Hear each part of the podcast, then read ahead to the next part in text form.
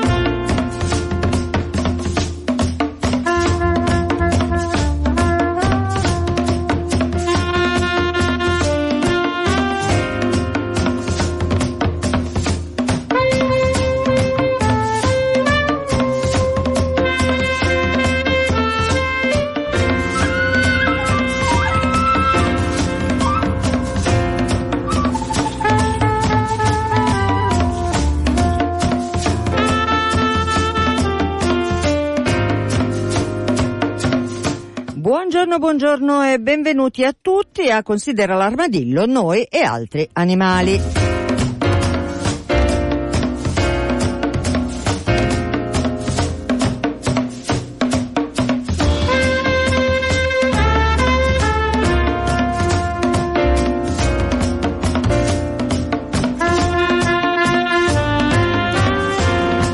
Ricordo come sempre che potete interloquire con la trasmissione con sms e telegram al 331 62 14 013 oppure con mail a diretta chiocciolapopolarenetwork.it ma eh, che eh, come sempre vi ricordo potete scaricare i podcast della trasmissione andando sul sito di Radio Popolare e sempre quando io faccio pace col signor Facebook anche sulla pagina Facebook Considera l'armadillo che io vi invito sempre a visitare perché è ricca di contenuti eh, di immagini, di video e di ragionamenti, oltre che di appuntamenti.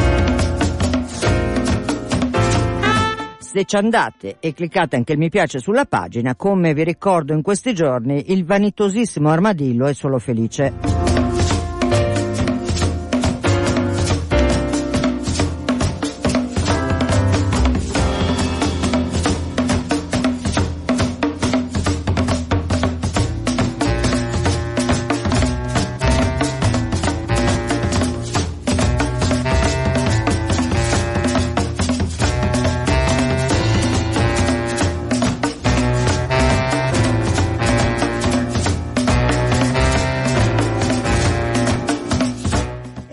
Arrivato un comunicato stampa del WWF Italia che titola così Caccia WWF vinti 7 ricorsi su 9 presentati nei tribunali.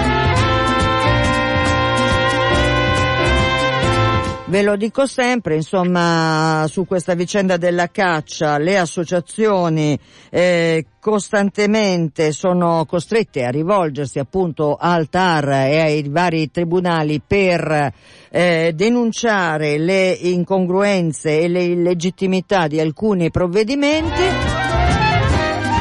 Vi ricordo che appunto in Lombardia c'è stato un tentativo, come dire, di blitz, eh, facendo, promuovendo due leggi a proposito della cattura dei richiami vivi e la, della caccia in deroga eh, per quel che riguarda eh, alcune eh, specie protette migratori come la pepola e il fringuello. Ecco, loro hanno tentato eh, di eh, promuovere una legge in modo che non si potesse ricorrere al TAR ma la procedura diventasse più lunga e complessa, ma per fortuna insomma sono stati bocciati per anticostituzionalità e eh, illegalità sostanzialmente di queste proposte.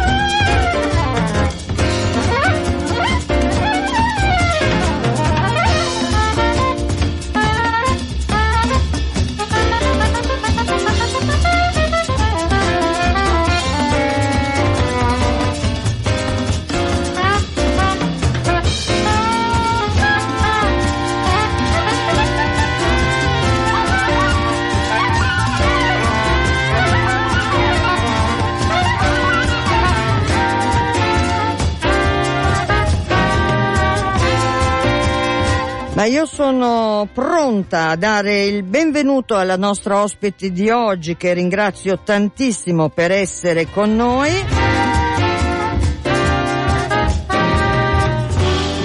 E sto parlando della dottoressa Nicoletta Riccardi del eh, CNR, ma forse lei mi correggerà perché so che adesso eh, più che CNR si chiama ISE CNR. Insomma, buongiorno dottoressa Riccardi. Buongiorno, buongiorno. Eh, com- no, ISE non esiste più. Ah, ecco, allora vede ISE che faccio... era Istituto per lo studio degli ecosistemi, è stato soppresso la scorsa settimana e ora ci chiamiamo Istituto di ricerca sulle acque, IRSA. Eh, ecco, ecco. Facciamo questo... lo stesso lavoro però. Sì, sì ma ero io che come al solito nelle sigle mi perdo, ma insomma comunque diciamo che eh, parliamo di ricerca, di una ricercatrice impegnata da molto tempo, dottoressa Riccardi? Sul tema eh, che stiamo per affrontare? 1986, eh, sì, è tanto. Questo la dice lunga sulla mia età. No, la dice lunga su quanta ricerca c'è da fare e quanto interessante sia la questione di cui stiamo per parlare. Eh, noi stiamo per parlare, ascoltatori, tenetevi forti, di eh, un mollusco molto umile, diciamo così, che la eh, volgarmente, io la chiamo volgarmente così, dottoressa, poi lei mi darà il nome scientifico, ma è la cozza d'acqua dolce. Va benissimo, perché aggiungere il nome scientifico non aggiunge nulla. La cozza d'acqua dolce che togliamoci subito il pensiero, esiste anche in acqua dolce, non è solo marina sì. e non si mangia. Queste sono le prime due domande che mi fanno tutti. Ah, ecco. No, ah. non è vero che è solo marina, c'è anche in acqua dolce e svolge un ruolo fondamentale perché è un depuratore naturale delle nostre acque. Ma la purtroppo, co- sì, sì, purtroppo è in declino ovunque, in tutto il mondo. È il gruppo di animali che sta perdendo più specie e più numeri intendo di popolazioni, proprio di, di, di, di numeri. Sì. E questo è un problema grave. Perché se ne parla poco? Perché, perché i fringuelli sono più belli.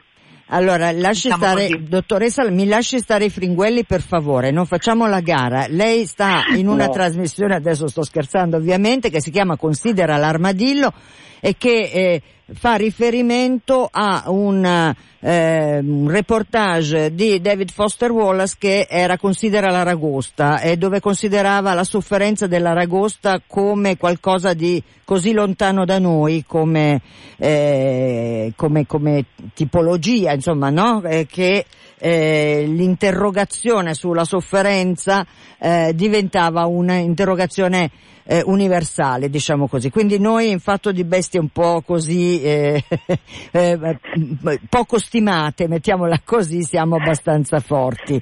Sì, sì, indubbiamente. Sì, perché eh, lei giustamente in questa sua battaglia che eh, beh, ricerca, eh, che è anche una battaglia eh, che dura, come ci diceva, da decenni, eh, si batte contro insomma, l'indifferenza e contro la difficoltà di attirare in realtà l'attenzione su un animale che insomma non è che ispira di per sé grandi sentimenti, no? Eh, no, eh, cozza in italiano spesso viene usato come, eh, come, termine per definire qualcosa di brutto, quindi non si può dire che sia un animale attraente, ma in effetti non lo è. Mm. Però è un animale utile Senta, e sì. quando si parla di ecologia, di ecosistemi, a volte è più importante quasi considerare l'utilità che l'estetica, perché senza utilità, senza le specie che rendono i nostri ambienti equilibrati, anche l'estetica si perderà. Naturalmente. Senta una cosa, dottoressa eh, Riccardi, io eh, prima di andare a capire l'importanza straordinaria che in realtà questo mollusco ha eh, appunto come depuratore e, e, via di seguito. Vorrei che lei ci aiutasse a conoscerlo veramente bene. In realtà come diavolo è fatta una cozza? Come nasce una cozza eh, eh, d'acqua dolce? E poi magari mi dice anche se è molto diverso il percorso da quella da, d'acqua eh, di mare, insomma, però eh, ci aiuti a capire come è veramente fatta una cozza eh, d'acqua dolce. Allora, è, è, simile a una cozza di mare. Uh, uh, dire simile è una parola grossa perché in realtà chiunque abbia visto un po' di collezioni di conchiglie Sì. può avere un'idea di quanto diverse siano le une dalle altre, parlando anche solo delle conchiglie doppie, quelle che hanno il guscio doppio, che, do- doppio, che si chiamano bivalvi. Sì. Ma si va dalla tridacna, che era usata ad esempio per fare le acquasantiere, se ne usava metà, l'altra metà era usata per un'altra acquasantiera. Ma si arriva anche a piccoli bivalvi che si trovano anche in acque dolci.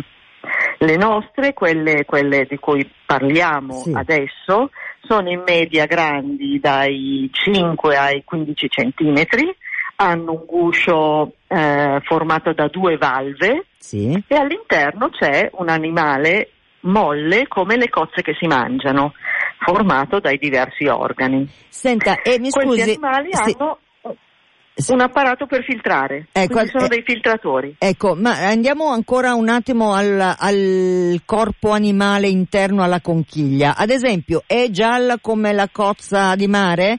Eh, ha lo stesso sì. tipo di forma, diciamo così? Alcune sono gialle come le cozze di mare, ma il colore dipende molto dalla specie e dall'ambiente nel quale vivono. Eh, tendono ad essere dal quel grigino marroncino pallido, Sì. un po' crema, eh, un po', un po' orribile perché è sul viscido, Sì. eh, e poi si arriva a un arancione più spiccato per alcune specie. Poi c'è una grandissima varietà di eh, forme interne. Pensi che in, Italia non le abbiamo, ma esiste addirittura una, una specie di cozza d'acqua dolce che mima eh, una, una preda, cioè ha un, un appendice che sembra essere una preda, cioè questa, questa cozza mette fuori questa preda e pesca il pesce. Perché vuole pescare il pesce? Perché tutte hanno un problema. Quando producono le uova e poi le larve, devono trovare un pesce che se le porti in giro per un certo tempo. Questo pesce è un ospite, la larva è un parassita, se Sì, vogliamo. Sì. E, e questo è, è un problema grosso per chi si riproduce in questo modo, perché complica, ehm, complica la- la- l'arrivo alla maturità e quindi alla nuova riproduzione, che nella- nel ciclo vitale di una specie è eh, il punto chiave. Ogni specie certo. eh, è il comandamento divino. Crescete e moltiplicatevi, Esatto, no? sì. Ecco, ogni specie lo deve fare, altrimenti scompare e viene poi eh, riportata nei musei come estinta. Queste cozze d'acqua dolce hanno questo problema, devono trovare un pesce e ciascuna si è organizzata secondo la selezione un po' a modo suo.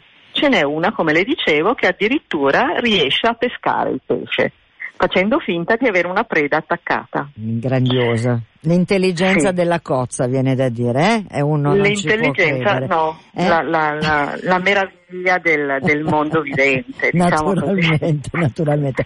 Senta, Certo. dottoressa Riccardi, ehm, ma questa, eh, questo aggancio, diciamo così, al pesce eh, che farà suo malgrado da incubatrice delle uova e, e delle larve, eh, è una... eh, è esterno, non è che eh, il pesce lo deve, le- la deve mangiare in qualche modo, eh, sa che nella natura ci sono stranissime forme, quindi ci può stare tutto. No, in realtà queste uova e queste larve si agganciano all'esterno del pesce.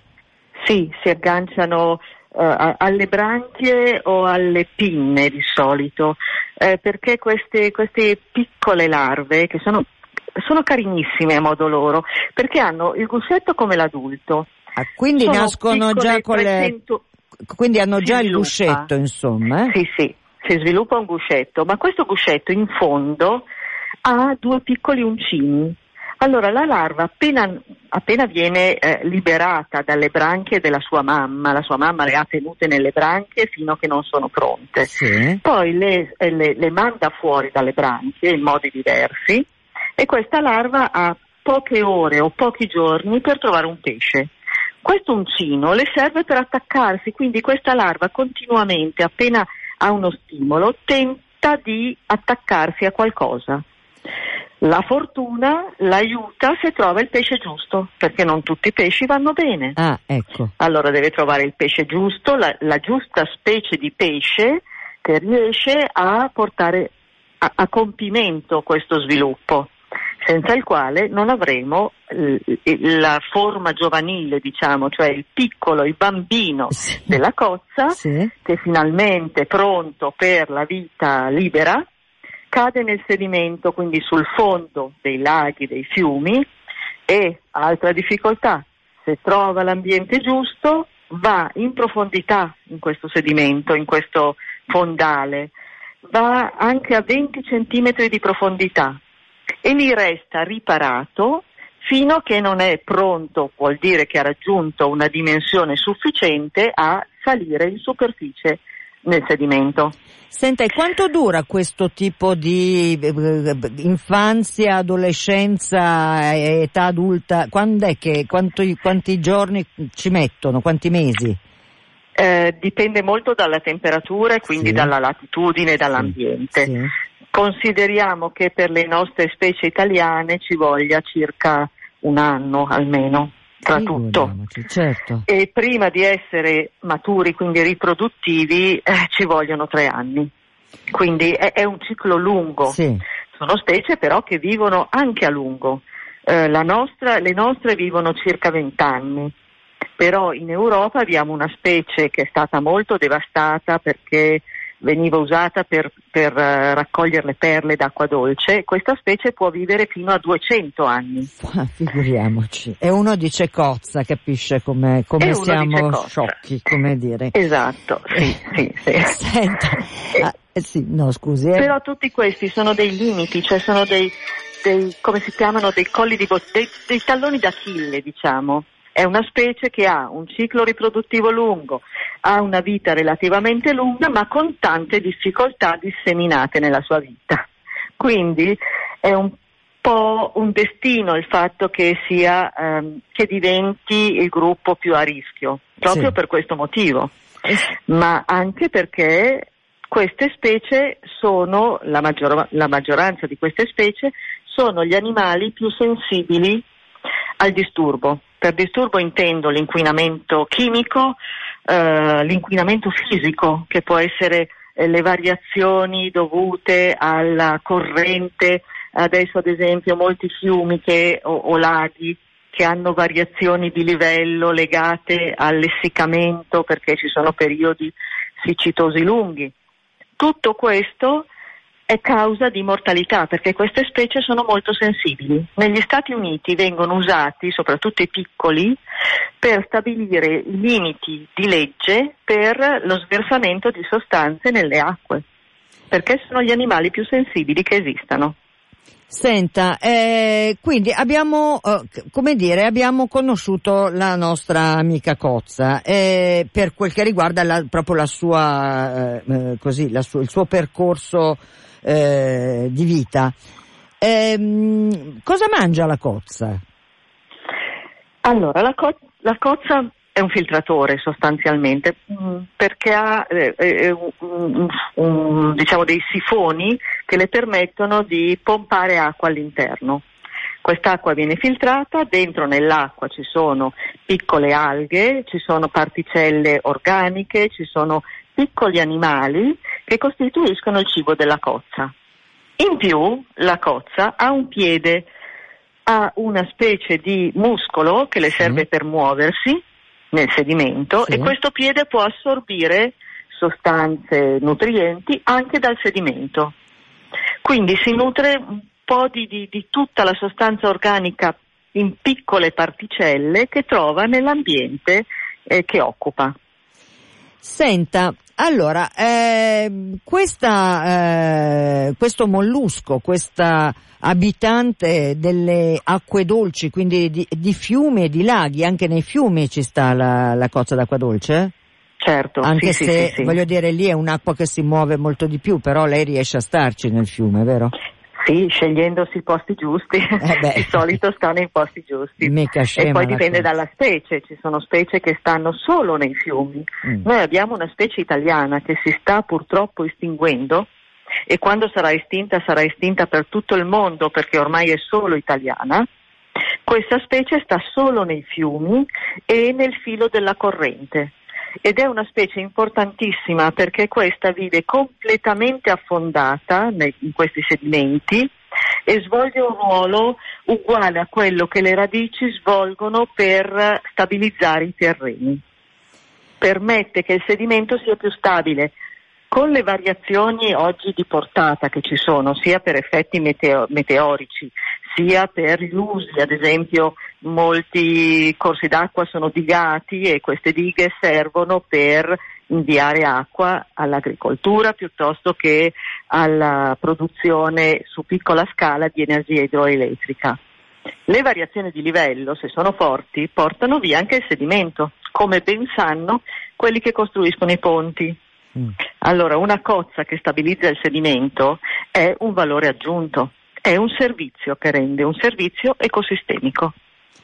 Senta, dottoressa Nicoletta, eh, Riccardi, eh, abbiamo detto che eh, queste, queste, specie, questi molluschi sono eh, in realtà veramente a rischio eh, di, di, estinzione sostanzialmente eh, e c'è stato, c'è addirittura un convegno mm, un, un, convegno a Verbania che sì. raggruppa eh, i, i, ricercatori a livello europeo e mondiale di questo tipo di eh, animale.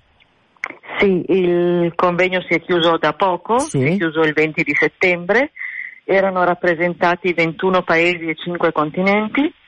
L'abbiamo organizzato qui, è stato il primo convegno fuori dagli Stati Uniti dell'unica società nel mondo che si occupa proprio specificamente di conservazione di questi animali quindi non solo ricerca, ma in pratica che cosa dalla ricerca ricaviamo per preservare eh, queste specie in, a rischio e come queste specie possono essere usate a nostro vantaggio, ad esempio, eh sì, per ecco. depurare ambienti dove e come noi vogliamo. Questo convegno si è chiuso da poco e è stato, lo considero un successo perché apre le porte a una espansione di questa società scientifica verso l'Europa innanzitutto e noi speriamo eh, anche verso gli altri continenti perché mettersi insieme intorno, intorno, a un tavolo, dirsi che cosa si è trovato, quali sono le soluzioni migliori, è il modo migliore per ottimizzare le poche risorse che ci sono e ottenere il massimo di informazione. Senta, adesso andiamo a, uh, come dire, a fare un affondo uh, su un luogo specifico, un lago. Eh? Ci racconta la storia di questo lago?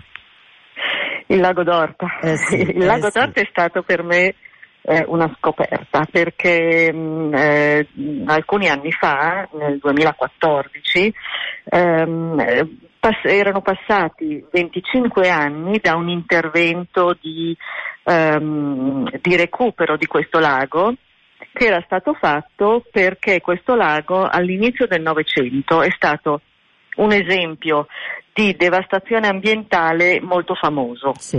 perché eh, si erano accumulati eh, scarichi da diverse industrie, a cominciare da un'industria all'epoca importante, la Bemberg, che produceva le sete artificiali.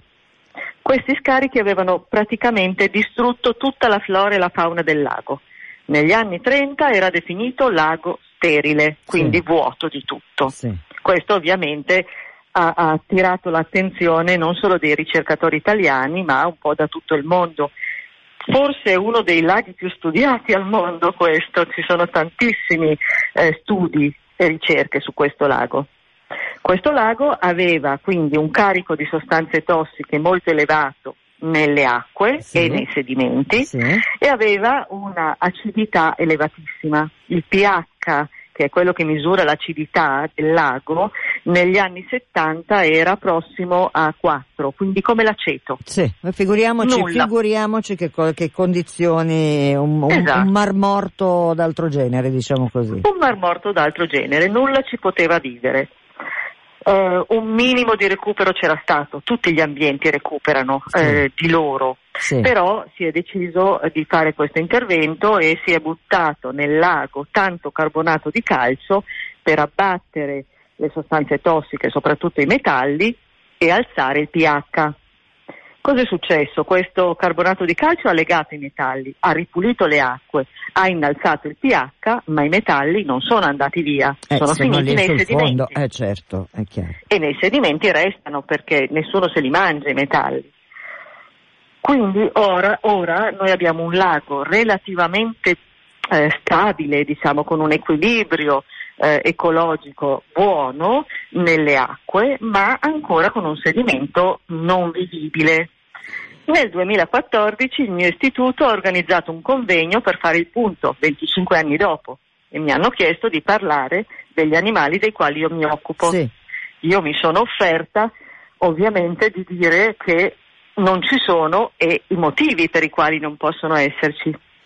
Peccato che il giorno dopo un amico mi ha girato tramite Facebook una foto delle cozze d'acqua dolce del lago d'Orta. Allora, al momento non ci ho creduto, perché era impossibile per me. Eh, certo. Poi ho contattato l'autore, era un video su YouTube.